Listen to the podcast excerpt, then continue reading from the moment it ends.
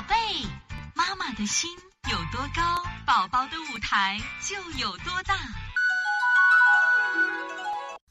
大家好，我是西安邦尼康的王老师，今天想给大家分享的是邦尼康有关这个过敏的这个案例啊。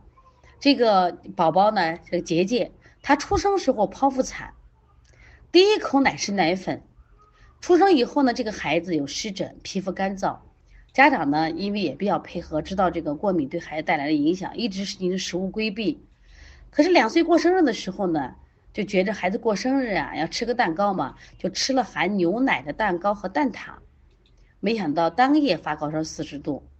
经医院检查就是过敏引起来的。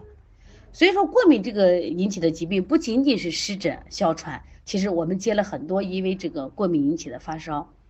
那我为什么把这个案例拿出来给大家讲呢？首先，这个孩子的出生方式，我想啊，我们国家这2年来啊，近年会好一点，就是出生的时候剖腹产，家长是越来越多，剖腹产往往容易引起孩子过敏。这个大家都知道，我们国家著名的有一个就是男神的医生叫崔玉涛，崔玉涛他自己也写书啊，他就说，在我临床中我发现啊，90%有过敏体质的孩子，那么基本都是剖腹产，第一口奶是奶粉，就他的出生环境是无菌环境，特别容易引起孩子过敏。那么因此呢，所以说呢，我们讲过敏呢会孩子导致很多的疾病，所以说大家不要小看。那么过敏的食物呢，我们尽量要规避，这个可以通过医院来检查，我们专门又到医院的这种过敏科可以做食物的检查，检查出来以后呢，尽量不要吃啊。现在我们来分享我们邦尼康另外一个案例啊，3岁，这是个小女孩，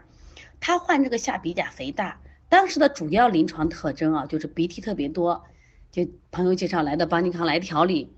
那么调理以后，我们按下鼻甲肥大的手法给她做，效果挺好的，家长也挺满意。那后来家长又来了，说王老师，我们这孩子加重了，鼻涕多了。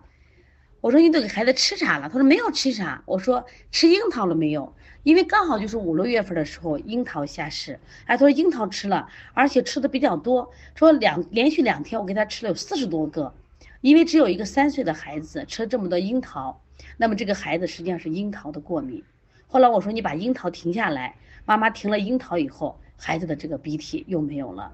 说这也是一个非常典型的什么呀？因为过敏引起的这个疾病。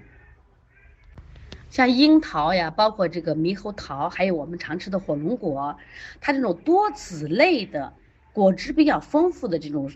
那个水果，都是容易引起过敏的食材，希望家长要注意呢啊。